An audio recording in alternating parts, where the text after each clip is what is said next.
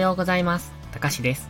今朝も寝起きのポジティブ発言、笑顔で歯磨き、やっていきましょう。今日も絶好調です。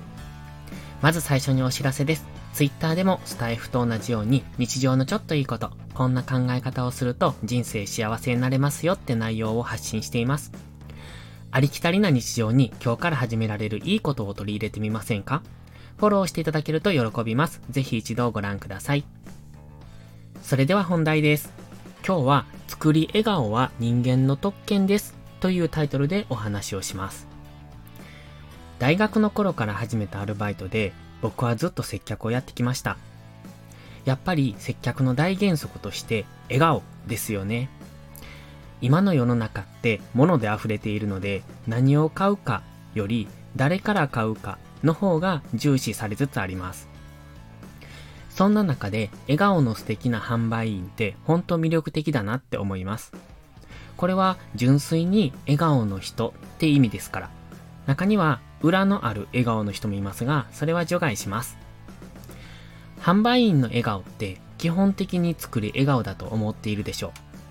知ってましたか？笑顔って作っているとそれは本物になるんです。つまり、笑顔で接客していると本当に楽しくなるということなんですね。接客が楽しいから笑顔になるんじゃなく、笑顔になるから接客が楽しくなる。これが笑顔の効果です。いつも言ってますが、笑顔を意識的に作ることがポジティブになる元なんです。そして、その作り笑顔ができるのは唯一人間だけなんです。動物も笑うことはあります。ただ、それは嬉しくて笑うのであり、人間のような作り笑顔をすることはできません。でもね、人間はそれができるんです。悲しくても、辛くても、笑顔を作れるんです。笑顔を作ると、悲しさや辛さが少し紛れるんです。そんな経験ありませんか？笑顔ってそのくらい効果てきめんなんですよ。ほら、このことを知ったら笑顔を作らない理由がないでしょ？毎日笑顔で歯磨きやってますか？僕は鏡を見るたび、笑顔の練習をしています。ただ、それが日常で活かせているかというと、まだまだ修行不足だなっていつも反省します。だから毎日、笑顔の練習をするんです。